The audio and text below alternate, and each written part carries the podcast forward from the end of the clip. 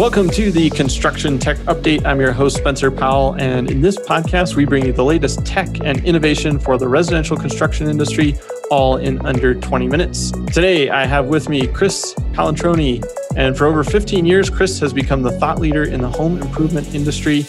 And in 2005, Chris became the co-founder of Modernize Home Services, where he helps people tap into their goals and provide as many resources as possible. Let's dive into the show. Hey, Chris, welcome to the show. Spencer, thanks for inviting me. I appreciate it. Yeah, I'm excited to dive into it today. Before we get too deep in the weeds on Modernize, I guess, what were you doing before that? Oh my God. And we're dipping into my 20s at this point. The other gentleman that started this particular company, we actually all came from a painting company. Okay. There's a couple of painting internships that kind of flowed throughout the country. We were part of Varsity Painting, but there's a couple of others. And so these guys found me at a conference hall at Sonoma State University where I was getting a degree. They talked a good game and said, hey, you want to come knock on doors and sell painting jobs? And it's a good sales pitch. It's like, totally. So I got mixed up with those guys. We did that for about a year. And then at the conclusion of that painting company, it was about time for them to transition. And the seed was planted for this idea. Very cool. Yeah. Well then, yeah. So how did Modernize kind of come about, or, how did you get involved with that? Yeah. So it really did start in that painting company. So the way the infrastructure was there was a vice president of that company whose name was Jason Polka, and was the CEO of Modernize up into the acquisition with Quinn Street. Then there was a general manager of that painting company named Gabe Luna. And then under his umbrella is where I came into play. And so I was a student, not a painter, but we ran kind of like a business out of a specific city.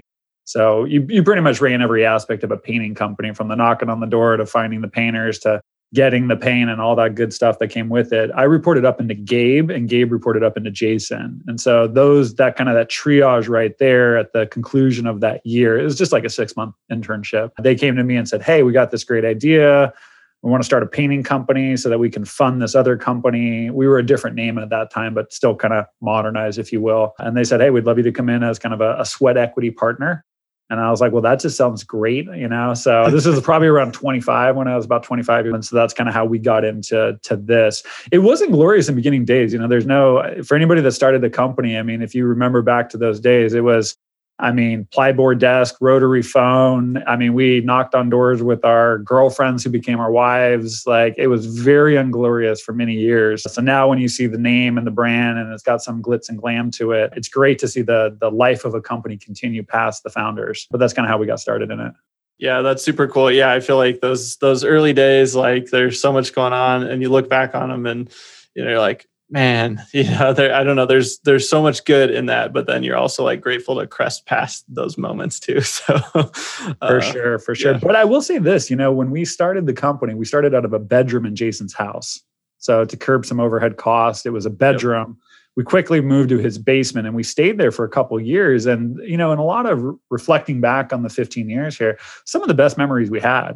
Yep. We had a ladybug infiltration at one point. We had water damage. Just crazy stuff, because you're working out of a basement, if you will. Internet connectivity, you're shoving 12 guys in the basement. Those were some of the funnest stuff. We were very much like family. We got there before the sun came up. We were there past the sun. We were there with each other on the weekends. And so those were some of the fonder memories. But yeah, it was a struggle up into the place that we officially got a building and, had to start giving people holidays off and stuff like that. Yeah, you're like, wait, nobody else wants to work 7 days a week, 24 hours. I was like, you're only going to get away with this for so long. Somebody's going to recognize you can't have people work on the 4th of July. That's awesome. Well, for those that are maybe listening that don't know too much about Modernize, I guess just what's the 30,000 foot view? What are you guys? What do you do? Yeah. I playfully like to say it's kind of like Match.com for contracting in a lot of ways, right? We're a marketplace. Mm-hmm. We have many, many people that we service, but the two big ones being homeowners and contractors. And I think the proposition for homeowners is for those homeowners that are looking to remodel their house, but haven't had a contractor do that type of work before, or maybe they can't find the recommendation, then we come into play. Right. And they may lean on our network to say, hey, I live in Austin or, Chicago or something. I'm looking for this project. Can you facilitate a connection? And that's really what we do for homeowners. So it's to take some of the guessing work out of finding reputable local contractors that do that type of work, and also streamlining the process to some extent. I mean, I've been in this industry for 15 years and it's still really hard to get people to call you back. There's that proposition for the homeowners. But then on the contractor side of the business, we're marketing. Mm-hmm. You know what I mean? Very specifically, we do digital marketing and generating leads, but we're in the marketing bucket. And so without going to all the benefits of that, I mean, we're really trying to broker that marriage, if you will, between contractors looking to grow and homeowners looking to find contractors to do work. It's not always a match made in heaven. So I playfully like to say, you know, kind of like dating, you know, you don't really know where it goes sometimes, right? It could be a marriage. It could be a dismissal at first look. But needless to say, it serves that purpose. There's a lot of other things we do as an organization, but the 20,000 foot view is Match.com for contracting in a lot of ways. Yeah. No, that's super cool. And I think, you know, a lot of our listeners are in that contracting bucket, you know, and so they're oftentimes looking for like, where do I find more business, find more projects? I guess I'm curious too, because I know there's a few marketplaces out there. Like, where are you guys really strong, or like, what's the, you know, the value proposition, do you feel like, that you guys bring to the contractors and that side of it? Where we're really strong is, I mean, we're a digital marketing company. So it's not 100% like this, but I would say anything with the click of a button is where we play ball. And keep in mind, that's pretty broad, right? Because sure, yeah, the internet's Facebook, big. Yeah. a click of a button on SEM or a pay-per-click ad or email marketing. So there's a lot of variety within that. So, but I would say for any contractor trying to figure out like, how do we bring homeowners within to the community? I would say it is digital, but as you just pointed out, that's a pretty wide net, if you will. We have a phenomenal team that makes us relevant in newspapers and homeowner, you know, more content-facing stuff like magazines and whatnot, where we can educate them and inspire them. Because there's more about bringing a homeowner into the community than just, hey, do you want a job done, Spencer? And can we send a guy out there? I mean, that could be some of what somebody needs. But in other cases, they may be like, I need some inspiration. You know what I mean? Like, I'm looking for kitchens, like, you know, what's the best color or stuff like that? Or, hey, what's this really going to cost me with a calculator, or maybe just some education. So there's some grooming that needs to be done for that. So there's a lot of different ways in which we bring homeowners in. I would say for a contractor, the value prop is pretty simple. You know, if you're looking for ways to grow your business, then we're another opportunity. And I don't dilute our value, but I mean, there's lots of opportunities to grow your business as a contractor, right? There's home shows and knocking on doors, as I was mentioning. A million different ways. Yeah. So there's so many different options. I think what's really, when I try to aggregate like all the stuff that our contractors say that they like about it, I would say kind of some of the stuff that floats to the top is there's so much transparency in what we do. That unfortunately doesn't work for everybody. It kills them to see them buy a lead that may not turn into a job. And there's some frustration in that, right? Yeah. Like, man, that was $20. There it goes. But for those guys that are seasoned at marketing, they understand that like that transparency is actually a really good thing in a lot of ways. Whereas a billboard, you know, there's some upfront cost and you're not sure what you're going to get. And I'm not saying billboards are bad. I'm just saying there's a difference in the dynamic with it. So the things that are nice is it's really transparent. It's very scalable. And if you really pay attention to the recipe, and this is probably the biggest thing that contractors should pay attention to, is every form of marketing has very specific tactics that if deployed, will get the most out of that form of marketing. We're not making up the tactics.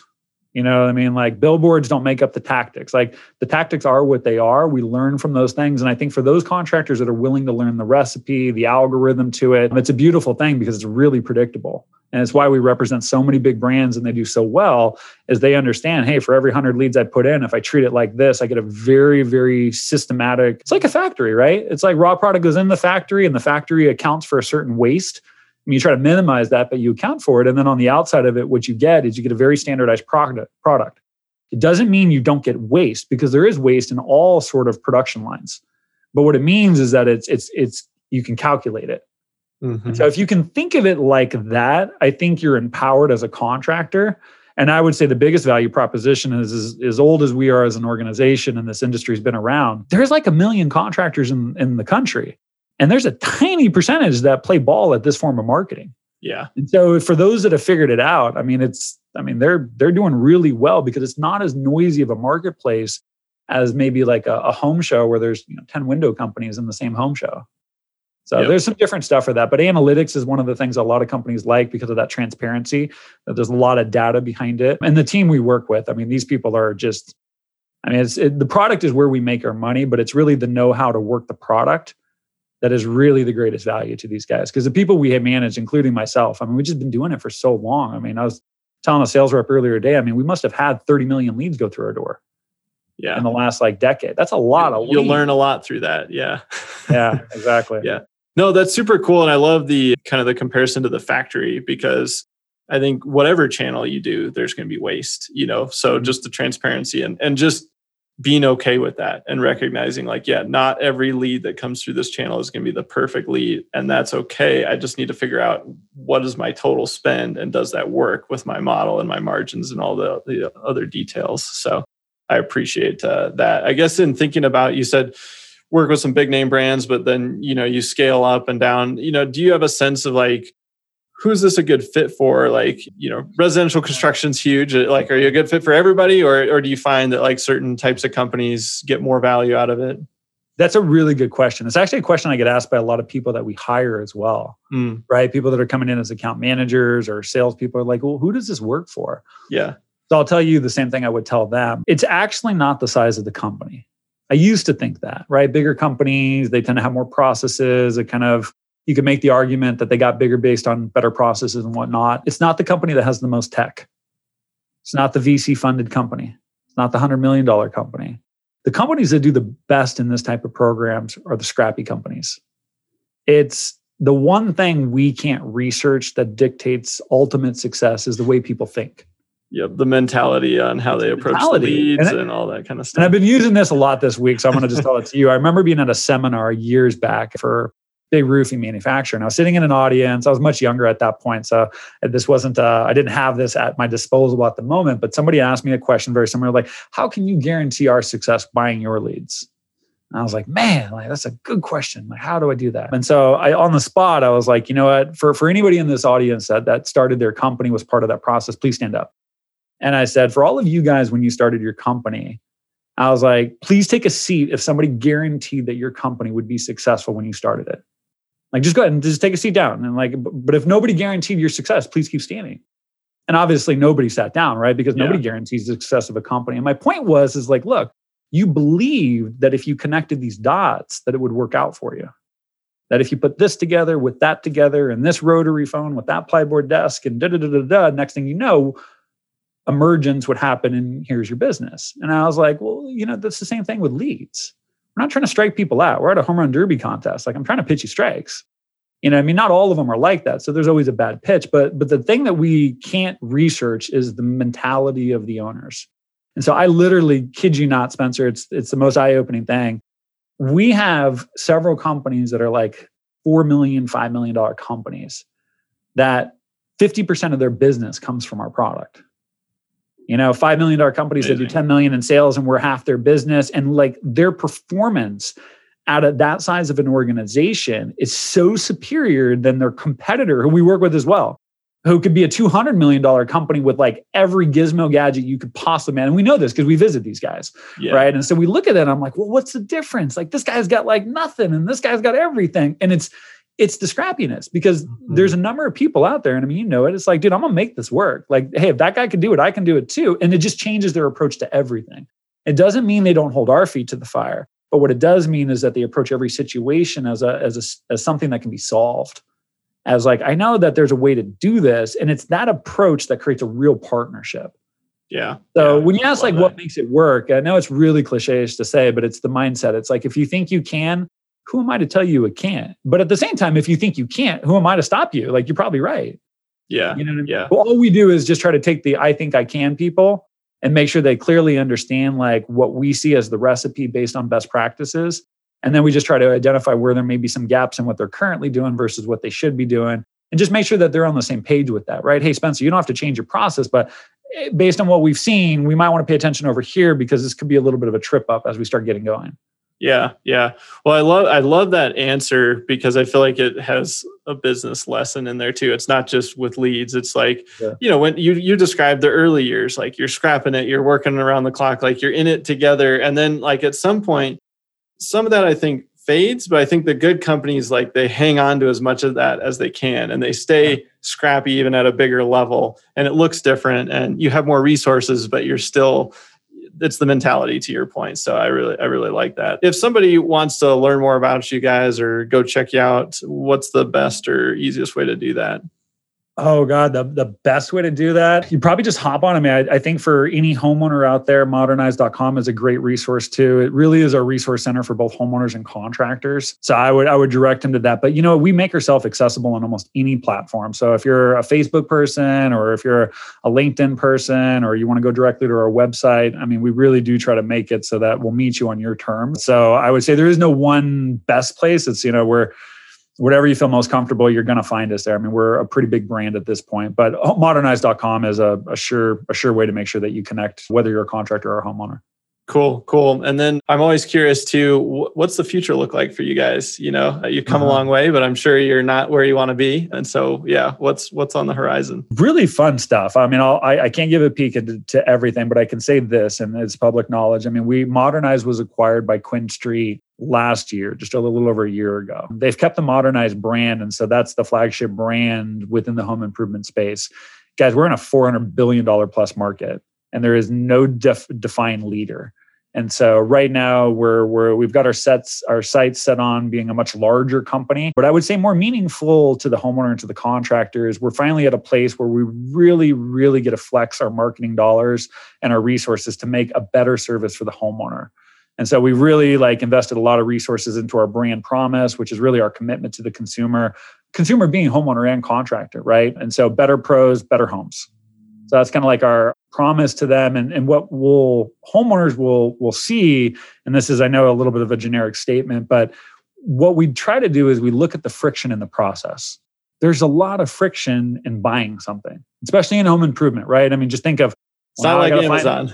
Yeah, I got to find somebody for this, right? So there's friction in just, well, how do I find that? Oh, how do I know what the cost is? How do I know what I need to know about that process? And there's a lot of pieces to that. And so we do have to look at the consumer side of things and the contractor side and provide better marriages. And so we really are finally at a place where we have, I don't want to say a blank check to do so because senior leadership might not like me saying that, but yeah, we have a lot more resources to really invest into the future of the organization and make it easier for homeowners to find us and do a better job of connecting the right contractors.